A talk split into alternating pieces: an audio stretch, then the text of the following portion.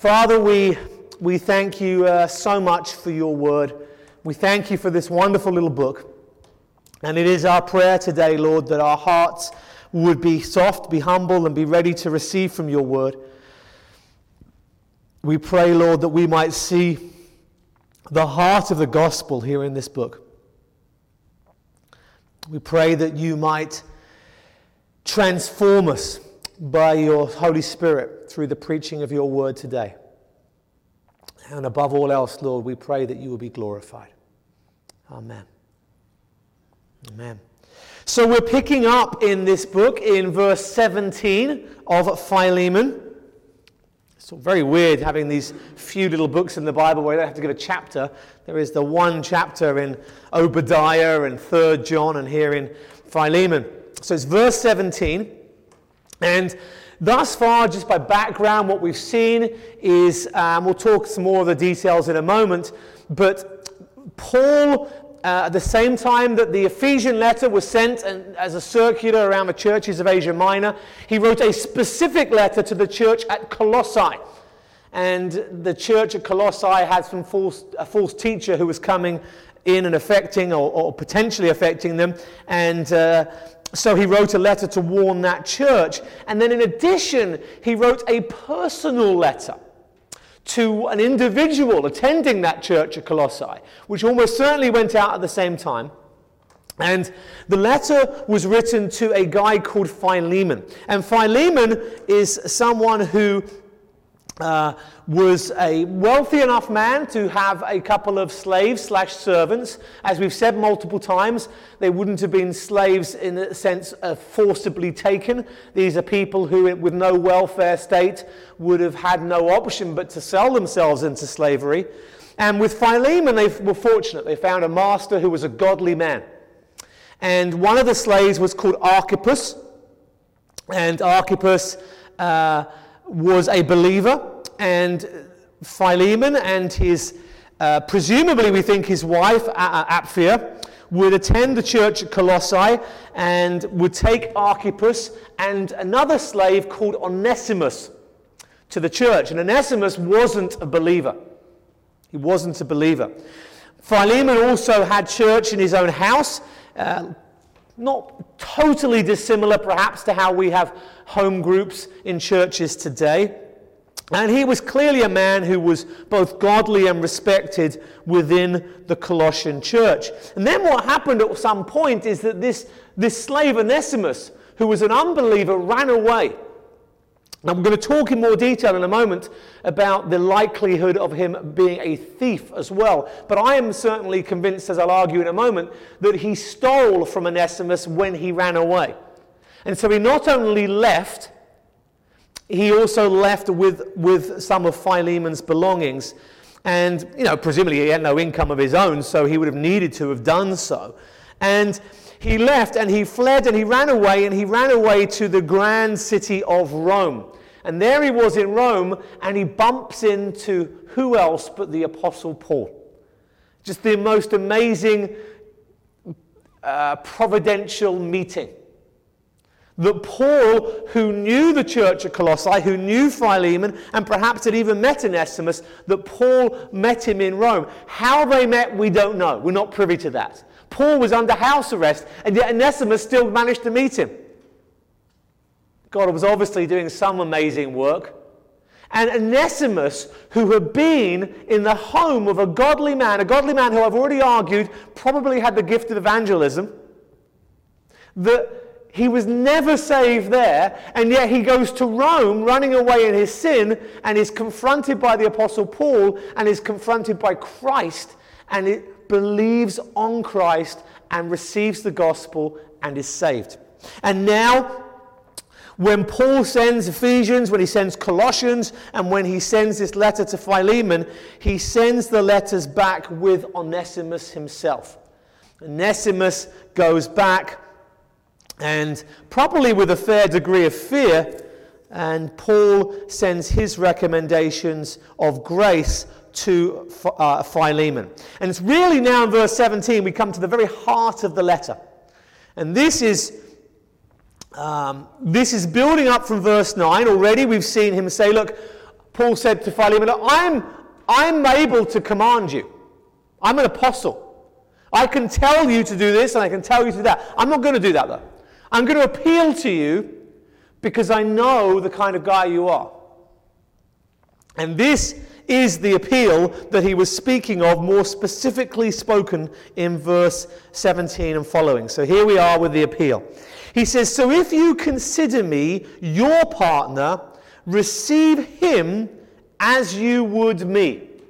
So, in other words, if you consider me to be your partner in the faith, if here I am and we work alongside one another, I'm working for Christ and you're working for Christ, and here we are on the same team. If that's how you view me, I want you to view Onesimus the same way. Now, let's put aside for a moment the partnership which is clearly contextually partnership in the gospel. It's talking about the shared gospel ministry. Let's put aside the gospel. Let's put aside Christianity, their faith, the cross. Let's put aside all aspects of our religious faith and let's just look at the circumstances. Onesimus is a slave, and according to law, he has obligations. Now, you may think today that's not fair, but it's not like slavery was in recent centuries in this country. The closest thing we have today would be somebody being in the army and running away from the army, which is also still illegal in this country today, I believe, under certain circumstances. So rather than, some, rather than it being something that's totally, oh, that's weird, they did that then, we've got something very similar in this country today. Somebody commits themselves to the army, and then while they, they, they change their mind and they run away, and that is a crime. And it was very similar. Onesimus was run away, he committed a crime. Not only did he run away, as I'll argue in a minute, he ran away with some belongings of Philemon. And regardless of how much he took with him, Philemon had, was providing food, lodging, a home for Onesimus. And he was, that would have cost him. And why would he do that? He would do that because, not because the goodness of his heart per se, but because there were things to be done. Now, Onesimus has gone, and that kind of leaves Philemon in the lurch. Now, if he's a relatively wealthy person, if he could afford two slaves, he obviously was a businessman of some sort. He had things that he was doing, and these guys would help him do those things. And now there's no one to do them. Now imagine there you are. Uh, you're a boss at a place of work, and there you are, and you've got, you've got however many employees. Let's say you're running a restaurant. You've got maybe 10 people working behind in the kitchens, cooking, washing, 10 waiters and waitresses and staff taking, welcoming people at the door, bringing people their meals, 20 members of staff. And then what happens suddenly if one day, without warning, only 10 of them turn up? You're messed up. You've got a problem. He suddenly lost half his workforce. That would have cost him. And Onesimus fled, went away. It affected him financially. It affected him financially in the stealing from him. But here's the thing most of all here is a guy who was not just an employee. He was part of the household. He lived in the home. He went to church with them. We know that because when we, when we studied Colossians, the, Coloss- the Colossian church were told about Onesimus returning. They knew him, they knew who he was. He must have, at least on occasion, been there. It seems quite likely that the head of the household, Philemon, would have said, Hey, you're in my household, you come to church with me. So I think that the greatest loss would have been the betrayal the breaking of his heart, the him reaching out to him, him, him you know, wanting the best for, for, uh, for Onesimus, and Onesimus turning his heels and going. And with all of that done, for him now to come back, there could have been resentment. There could have been bitterness. There could have been anger. What Onesimus did to Philemon was significant and it was serious and it affected him greatly. Onesimus had been really nasty. had done a lot of bad, and Philemon may not have had good feelings towards him. Now, with all of that in mind, look at what Paul says again. Receive him as, in the same way as you would receive me. Paul comes to visit Philemon. Hey, Philemon, you've got a visitor. Not an elder from the church, not someone who's a friend of yours, not just a visitor from another land, not just a family member, but the Apostle Paul has come to see you. That's exciting, right? That's a big deal. How's he going to greet him? Oh, Paul, it's so good to see you. He would, his wife Apphia, she'd have had food out ready and stuff. The, the you know, Archippus would have had kind of food and brought some stuff out. He would have been greeted like some sort of hero. He would have been given a warm embrace, a kiss, and he would have been given the best room, and he would have been looked after, and there would have been this wonderful reception for Paul. And Paul says, Now you imagine that, Philemon. You imagine how you would receive me. I want you to do that for Onesimus. That is quite a statement. And the explanation of it starts to become clearer with a very carefully worded verse in verse 18 that Paul was not oblivious to. He knew exactly what he was saying, exactly the picture he was painting. And verse 18 is the very heart of the book of Philemon. Verse 18, I believe, is why Philemon, for whom this was a personal note, at some point made this public for the rest of the church because of verse 18. If he has wronged you at all, well, duh, yeah, we've established that. That's not a has he, that's a since he has, we know that he has, or owes you anything.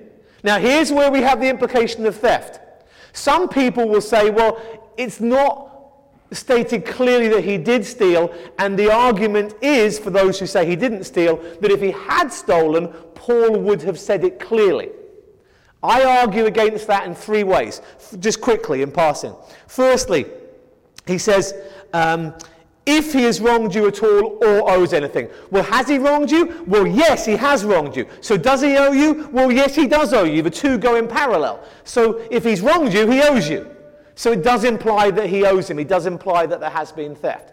Secondly, there will be this argument um, that uh, because there was a low reputation of slaves in that region, that if, if there was this, this theft, that there would be stated clearly this, this slave has stolen from you. But I would argue the opposite. I would say that the nature of Paul and his heart, the nature of Philemon and their heart, would not make a big deal of this, would be playing it down rather than playing it up. In the whole of this letter, Paul has been playing down the sin, not negating it in any way, shape, or form, but simply not trying to overly draw attention. He's trying to create a, a situation of forgiveness, not one of bitterness. So I would say he would argue uh, that would argue the other way. And thirdly, Onesimus didn't have any savings. He couldn't just, you know, go to the local ATM and take some money out or anything like that. He had nothing. He was a slave. He had nothing, which is why he was in slavery. So he would have needed something to have been able to, to have made the journey. So undoubtedly, practically, he would have almost certainly had to have stolen something. So he has wronged him, and he does owe him, and he would have stolen. And Paul says, quite simply, charge that to my account. Onesimus now owes you. We're not going to brush aside the fact that Onesimus owes you. You've lost out financially, and he is responsible for that. He took things from you, and he needs to repay them. But he presumably used those things to get to Rome. He's been in Rome, and now he's met with Paul, and Paul sent him back again because there was a legal responsibility, as we talked about last time. And Onesimus clearly has no way to repay him. He can't just go out and get a job. He's a slave. He has to go back to where he's supposed to be legally. So Paul says, I will pay on his behalf. Now, you've not got to be a Christian for very long, and you've not got to be a rocket scientist to see what Paul's doing here. Paul is pointing to the cross. Paul is saying, Look, you and I, we've been forgiven greatly by God. We committed all of these sins, and we were unable to pay the debt for our sin. And so what happened was is that God himself looked at us, looked at me and looked at you. And he saw all of our sin, our sinful state that we were born into, the sins that we've committed throughout our lives the things that we've done that we shouldn't have done, and the things that we should have done that we haven't done. The thoughts and the words, the things that no one else knows about, the things done in secret and in private. He sees it all and he looks upon us and he says, Charge it to my account. And God Himself paid the price. God the Son came as a man in human flesh so that he could die on a cross and with his righteous blood pay the price for our sins. Charge it to my account. That's the gospel right there. And firstly, it's a wonderful picture of the gospel, is it not? But I don't think that's the main point. The main point is not the gospel. Remember, I think Paul is writing this letter to be taught in churches. Ephesians definitely was. It was a letter that was a circular letter going around the churches of Asia Minor. And even then, he says to the, the Colossian church, you know, when you get that letter from Laodicea, which, I, as I argued in Ephesians, I think was. Um, was the, uh, rather when I talk Colossians, was the Ephesian letter, he says, also send them your letter. That false teaching coming to you may end up with them, so they should read that as well. So he anticipated Ephesians being read in the churches. He anticipated Colossians being read not just at Colossae, but at other churches. There's no indication that this was anything other than a personal letter. Philemon is a Christian, he knows the gospel. Paul isn't trying to save Philemon.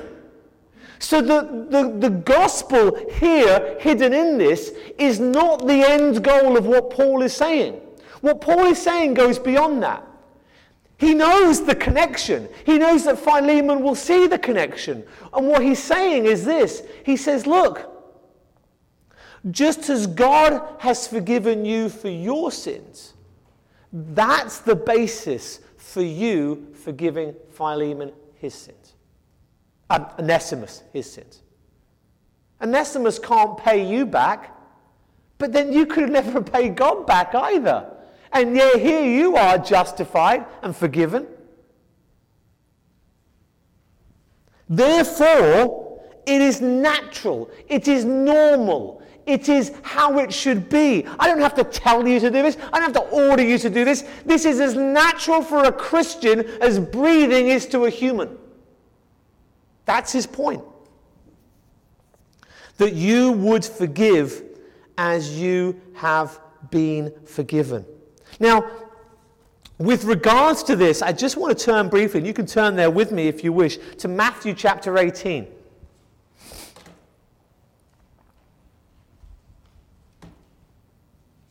Now, Matthew 18, in many Christians' minds, they're like, you know, those who've remembered certain passages of Scripture or know their way around the Bible. Matthew 18, they're like, I know that. Where's Matthew 18? That's the passage that teaches church discipline. And yes and no, to a degree, it does. And it is there. There is a passage that, that affects that there.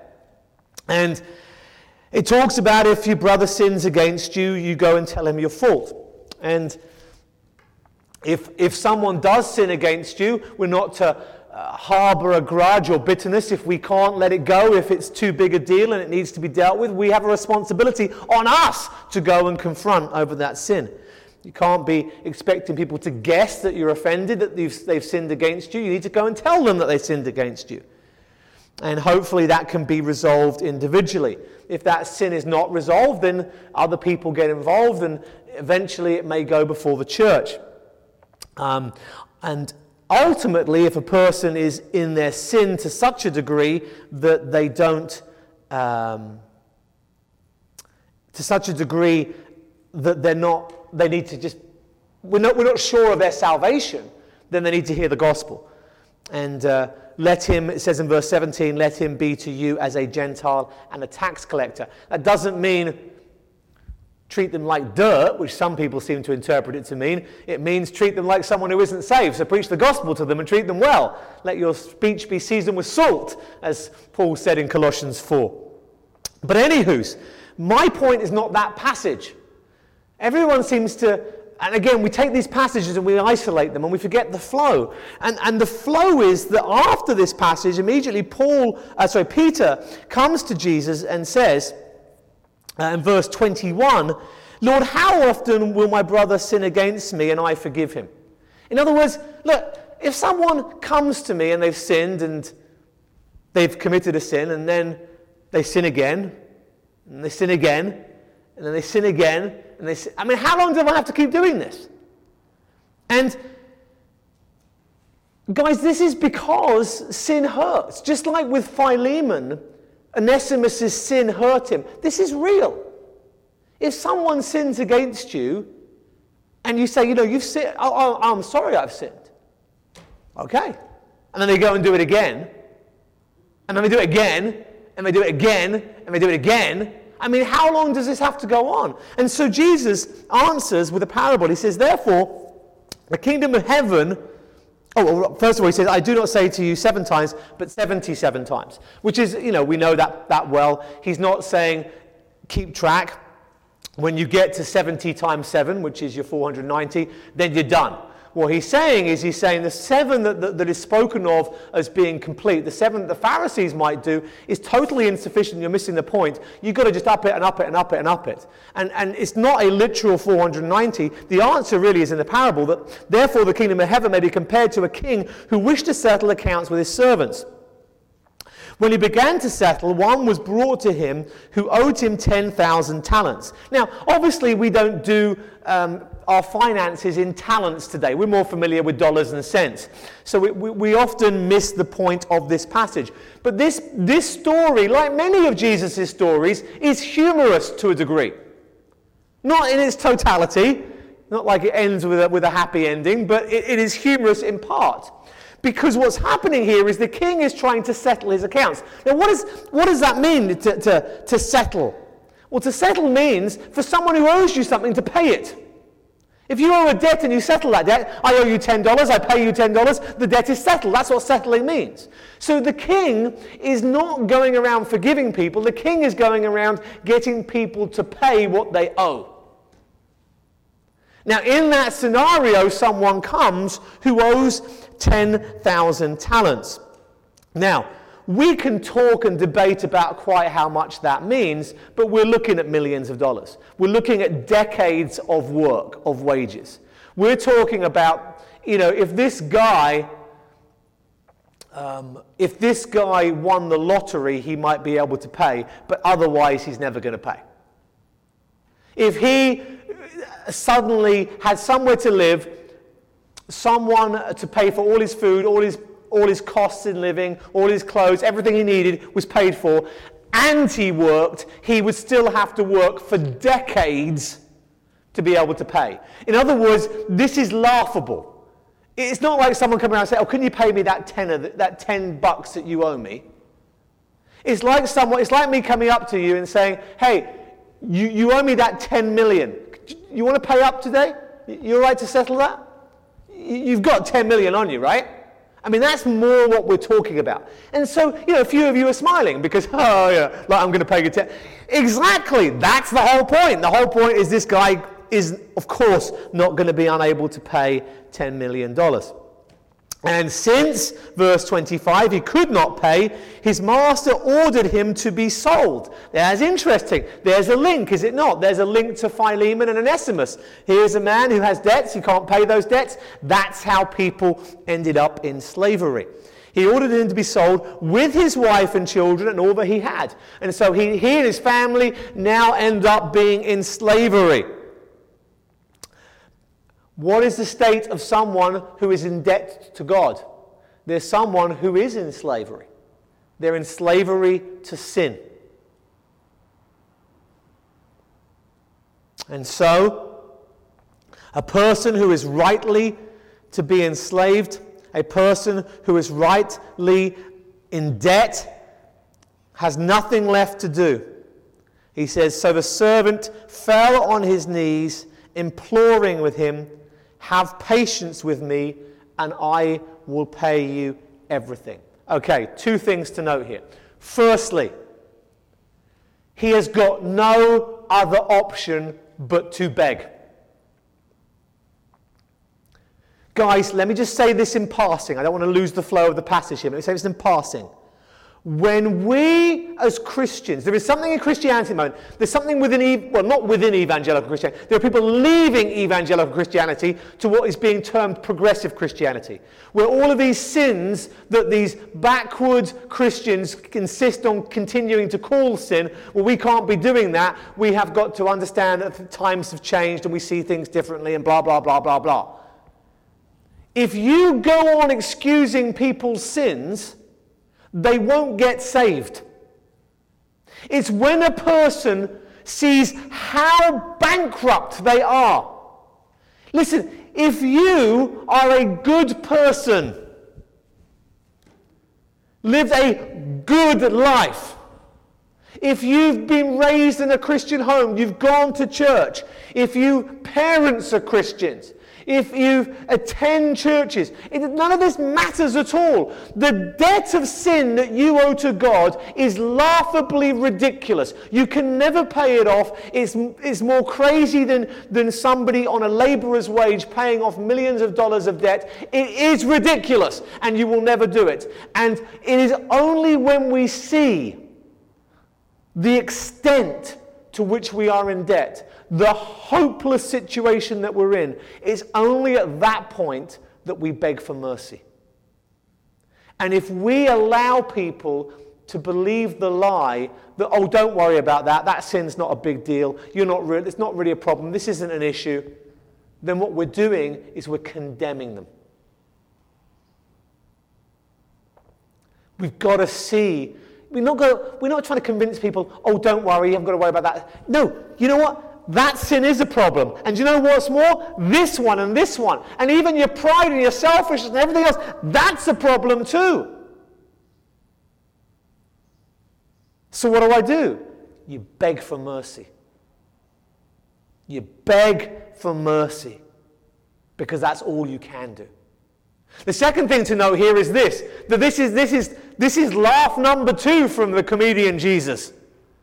He's telling this story, and the guy says, Hey, hey forgive me, have mercy, have mercy.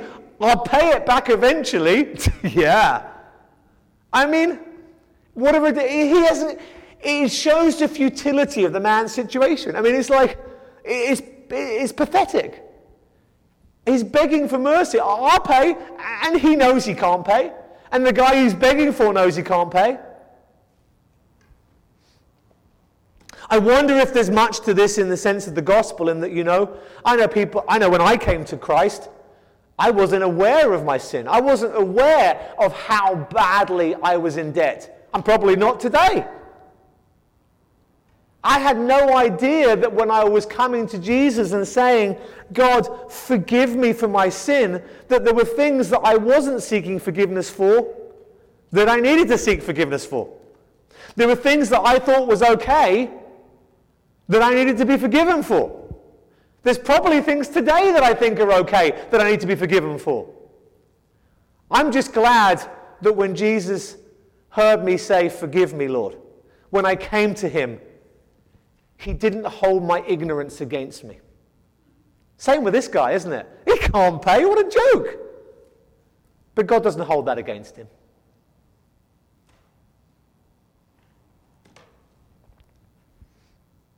Out of pity for him. The master of the servant released him and forgave the debt. God says, done. That, that's, that's the only hope that man had, was for the master just to say, okay, done. This is pointless. It's just done. I'm going to I'm going to forgive you. I'm going to forgive you that debt. And the charge to my account isn't within this parable, but we know that's how it works for us.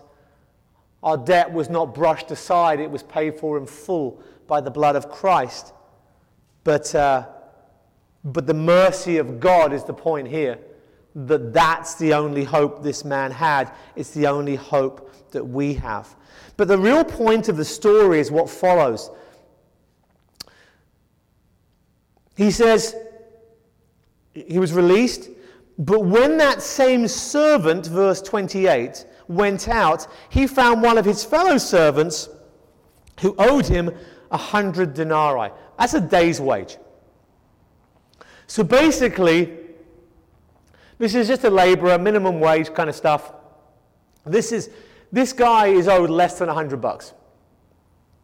Significantly less. So he's just been forgiven like millions of bucks, millions of dollars forgiven. And he was about, he was, on, he was on the verge of having him, his wife, his children, and all of his belongings taken and taken by another person to live in slavery to that person for the rest of his days, the rest of their days. His kids would be slaves because of his debt. And it's gone.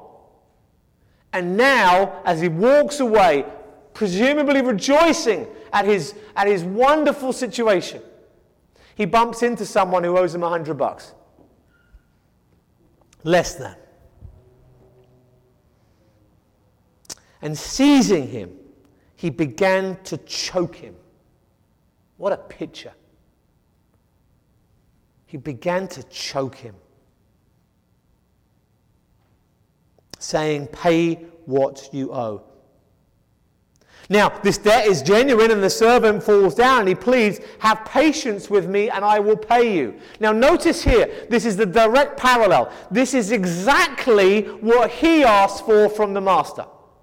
Be patient, and I'll pay you. But here's the difference it's a day's wage. With patience, he will pay him. He can pay this debt back. And yet,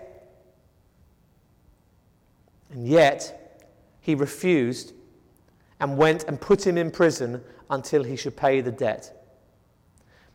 When his fellow servants saw what had taken place, they were greatly distressed, and they went and reported to their master all that had taken place. Then his master summoned him and said to him, You wicked servant, I forgave you all that debt because you pleaded with me.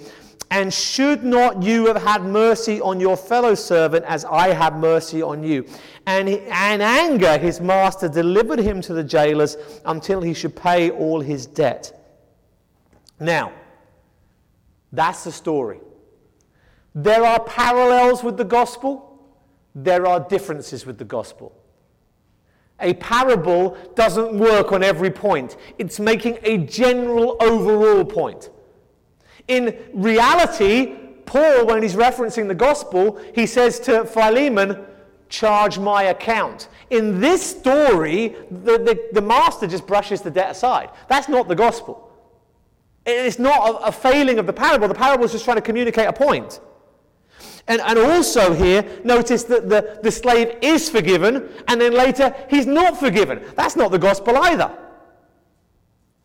So that there's things here that aren't similar. So, what is the point of the parable? He tells us. So also my heavenly Father will do to every one of you if you do not forgive your brother from your own heart. That, my friends, is a problem. I've struggled with this since I was a child. I've struggled with this before I fully understood the gospel. I think about the time that I got saved, I was already struggling with this. Not from this passage, but from a much more well known passage. Forgive us our trespasses, as I learnt it back in the day as we forgive those who trespass against us. It's almost as if we're saying in the Lord's Prayer, hey, God, don't forgive us unless we forgive. And is this not a problem? I mean, I've just said to you, in the parable, the slave's forgiven and he's not forgiven. Well, that can't be the truth for a Christian, right? For a Christian, we, we know, we've seen it in Ephesians, we've seen it in Colossians, we've seen it everywhere in our studies. That God says, I've chosen you, I saved you, here's my Holy Spirit, he's the guarantee that I will complete my work. There's no way for a Christian to be saved and then not be saved. So, what on earth is Jesus talking about here? Well, I struggle with this. I tell you, I struggle with it. To say that this is not a problem passage, I think would be to brush it aside. But let me explain it to you as best I can.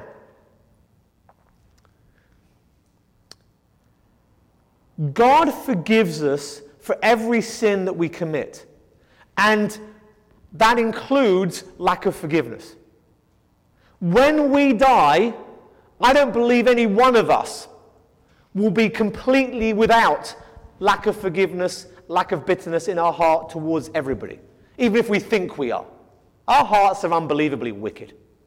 We'll always have bitterness, unforgiveness, hatred in our hearts in some way, shape, or form. We're humans. So God forgives us. There's no doubt about that. The gospel is clear and, and the security of a believer is clear. So, what is the passage saying? I think what the, and, just as an aside, that's the golden rule of Bible, interp- Bible interpretation. You don't take a problem passage or two and wipe out the clear teaching of the rest of Scripture because of what a problem passage seems to be saying. You take the clear passages and use those to look at the problem passage. But what it is saying is clearly this if you're a Christian, forgiveness should be as natural to you, as I said earlier, as breathing is for a human. Do you understand that the point of this story, the reason that there are two laughs in the story, the debt that he owes, and him then saying, Give me time, I'll pay you back. That is to show the ridiculousness of our situation and how great our forgiveness is. If we don't forgive, if we refuse to forgive, we are as ridiculous as the man in the story. We are as ridiculous as him. Now, there is forgiveness, which is where a person will confront someone over their sin, they will confess that sin, they will repent, and there will be a reconciliation. But as we've seen in our studies in Ephesians, there are two aspects to this whole picture. There is strict forgiveness, where there is that reconciliation, that admission, admission of guilt. But there is forbearance, which is a forgiving heart where forgiveness cannot be accomplished. Now, we've already seen in this story that, you know, there is a sense in which we say, oh, I'll pay you back, and we're completely unaware of the extent of our debt. I don't think anybody truly repents of their sin because no one's ever truly aware of their sin. So there's always got to be a degree of forbearance. But what do you do in a situation when your Christian brother comes to you and says, Look, I think you sinned against me? And that person says, Well, I hear what you're saying, but I don't think I sinned. I don't think that was wrong. Well, you can, if you wish, bring it to other believers. There might be circumstances where that's appropriate, where, where, where people can, can help. But sometimes it's just disagreement. Look at Paul and Barnabas. And that whole deal. I mean, there are times in life where we just disagree, but we still have to be forbearing. You know what? There will be times when someone in this church might sin against someone else in this church. And the sin is obvious and great, and we can say, you know, that's wrong. But there are times when someone sins against someone else and they're just going to disagree on the story of what happened or on, on, on what's right and what's wrong. I don't want any of you to ever leave church for that reason. We, we need to have a, situation where forgiveness and forbearance is just the heartbeat of our lives. It's what we breathe, it's who we are, it's what we do. There's always a desire to forgive, there's a desire to be reconciled, there's a desire to, to uh, have everything smoothed out. And when it can't be done perfectly, then we'll take the best that we can take. And we won't hold a grudge and we won't be bitter and there won't be anger. Why? Because we are forgiven. And for people who have been forgiven as much as us, to not forgive so little. And friends, whatever has been done to you, I don't care who killed your children, who did this to you, who did that to you, whatever. I don't even want to suggest things because it might bring things back if it has happened to you. But no matter how serious a crime, turn to the papers, find the worst crimes, even the people who do that to you. That's nothing compared to the debt that God has forgiven you. You don't get that? You don't believe that? You don't see that? That's because you don't recognize that the rejection of the creator of the universe, the rejection of the one who made you, the rejection of the one who came as a man and left aside his majesty simply so he could go to a cross and die in your place for your sins. And for you to reject him, you don't think that's a big sin. Your problem is perspective. No, every sin committed against us is like less than $100 compared to the millions of dollars that we've been forgiven.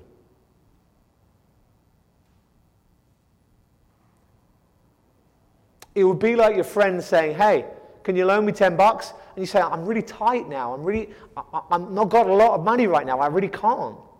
And the next day, you win the lottery and you suddenly have millions of dollars. I'm not, I'm not endorsing playing the lottery, by the way, but just hypothetically, parable.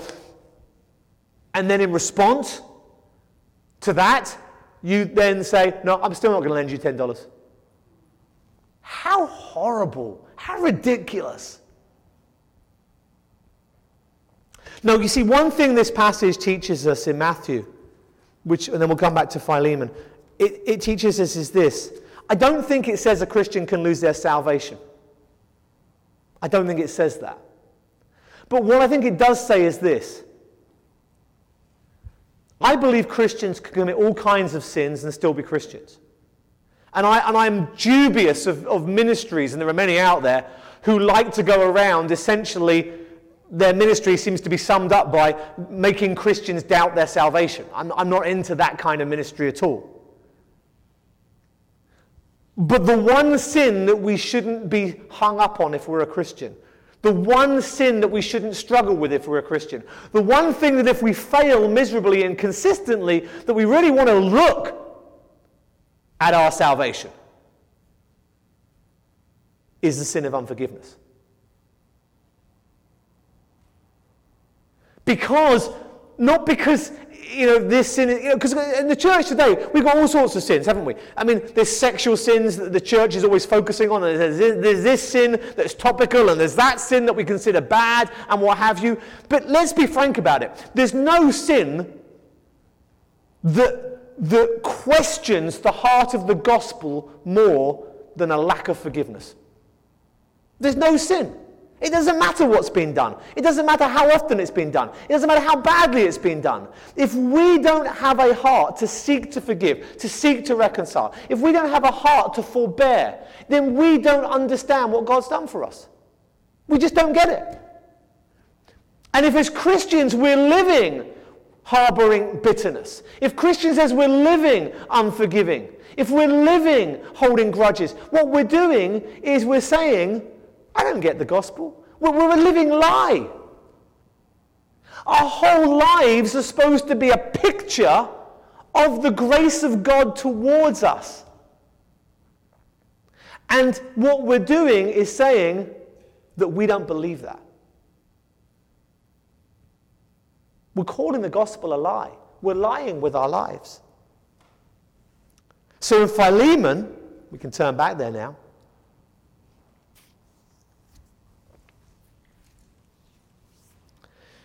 When Paul says, charge it to my account, he's not preaching the gospel. He didn't, he didn't think, you know what? In a few thousand years' time, that verse is going to be a really useful evangelistic message. That wasn't Paul's thinking. He's writing a letter to a personal friend who, who, he, who you know, there's no email or texting or, or, what have you. He can't just get a feel for what this guy is feeling about Onesimus. This guy could be furious with Onesimus. For all he knows, he could be angry. I gave Onesimus so much, I did so much for him, and he stole from me? What, what of mine did he ever not have that he wanted? If he asked for something, I gave it to him, and he runs away and he takes my stuff, and that's the thanks he gives me? That could be the case. Paul doesn't know. So Paul writes a personal letter to a friend and he says, Charge it to my account, knowing full well he's referencing the gospel, he's alluding to the gospel, because he's saying to his friend, he's saying exactly what Matthew says, in that what Matthew's parable says. He's saying, Look, you've been forgiven, you forgive. Simple as that. And guys, there is no better way to show that we're Christians by our forgiveness, by our forbearance. And there's no better way to ruin our witness than to not to. Paul in verse 19, he says, I write this with my own hand, I'll repay it, to say nothing of you owing me or even your own self. In other words, he says, first of all, this is me writing. This isn't someone claiming to be Paul. Here's my big handwriting. He does that a few times in his letters. There's uh, some interesting studies out there on that. But most of these letters would have been written by professional letter writers. Not that they chose what to write, but sometimes they'd help out, and say, what about putting it this way, putting it that way? They'd be like secretaries quite involved. That's why Paul says, you know, from Paul and from Timothy when he's writing to Colossians, when he's writing to, to Ephesians, but, uh, and here to Philemon. Timothy would have been helping in that writing. But at this point, Paul, who many people think didn't have great eyesight, who, who clearly wasn't a professional writer, he wouldn't have written as clearly, he'd have to have written in big letters. And this is Paul essentially giving a signature. This is Paul saying, This is me saying this, this is my authority. And he says, I will repay it to say nothing of you owing me even your own self. Now, there's implications here of all sorts. But what Paul is saying is he's saying, You, Philemon, owe me. I don't know, I, I think this might be a hint that Philemon was saved through the ministry of Paul. Perhaps how, that's how they knew each other. At the very least, Philemon was saved through a ministry that indirectly, in a very short period of time historically, came from Paul. He could trace his salvation lineage back to Paul very quickly if not directly.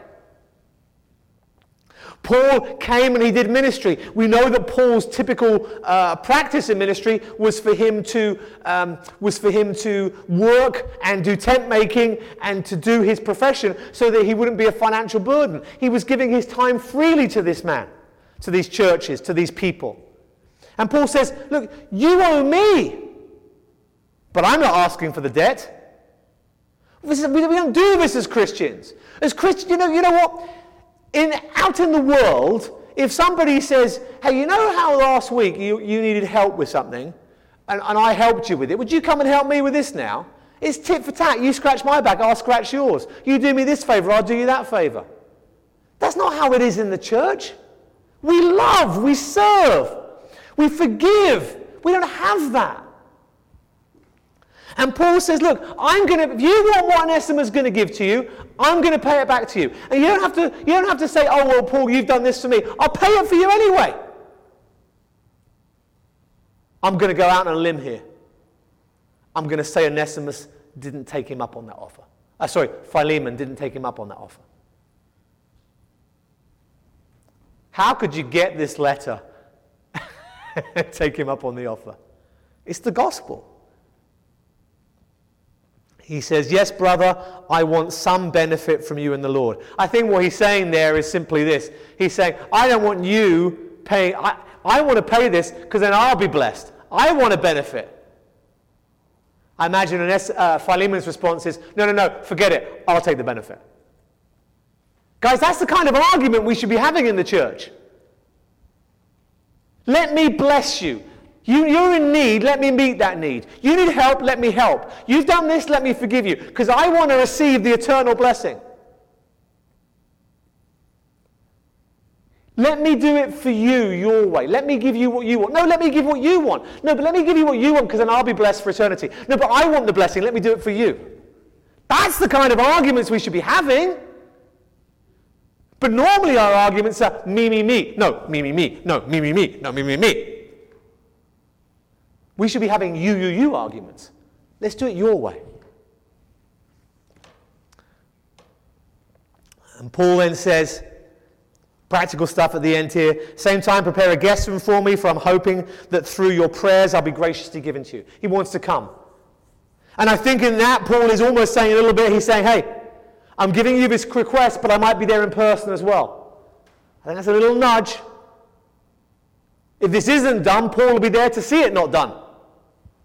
And then another little nudge here is Epaphras. We'll talk more about him because we're going to do Philippians next week, and he is a significant person in the first few chapters of Philippians. Epaphras, my fellow prisoner in Christ Jesus, sends greetings to you, as do Mark, Aristarchus, Demas, and Luke, my fellow workers. Now, we talked about them to some degree when we did Colossians, so we won't again. I simply want to point out now that what he's saying is he's saying, hey, I've been chatting with these guys, they all know you.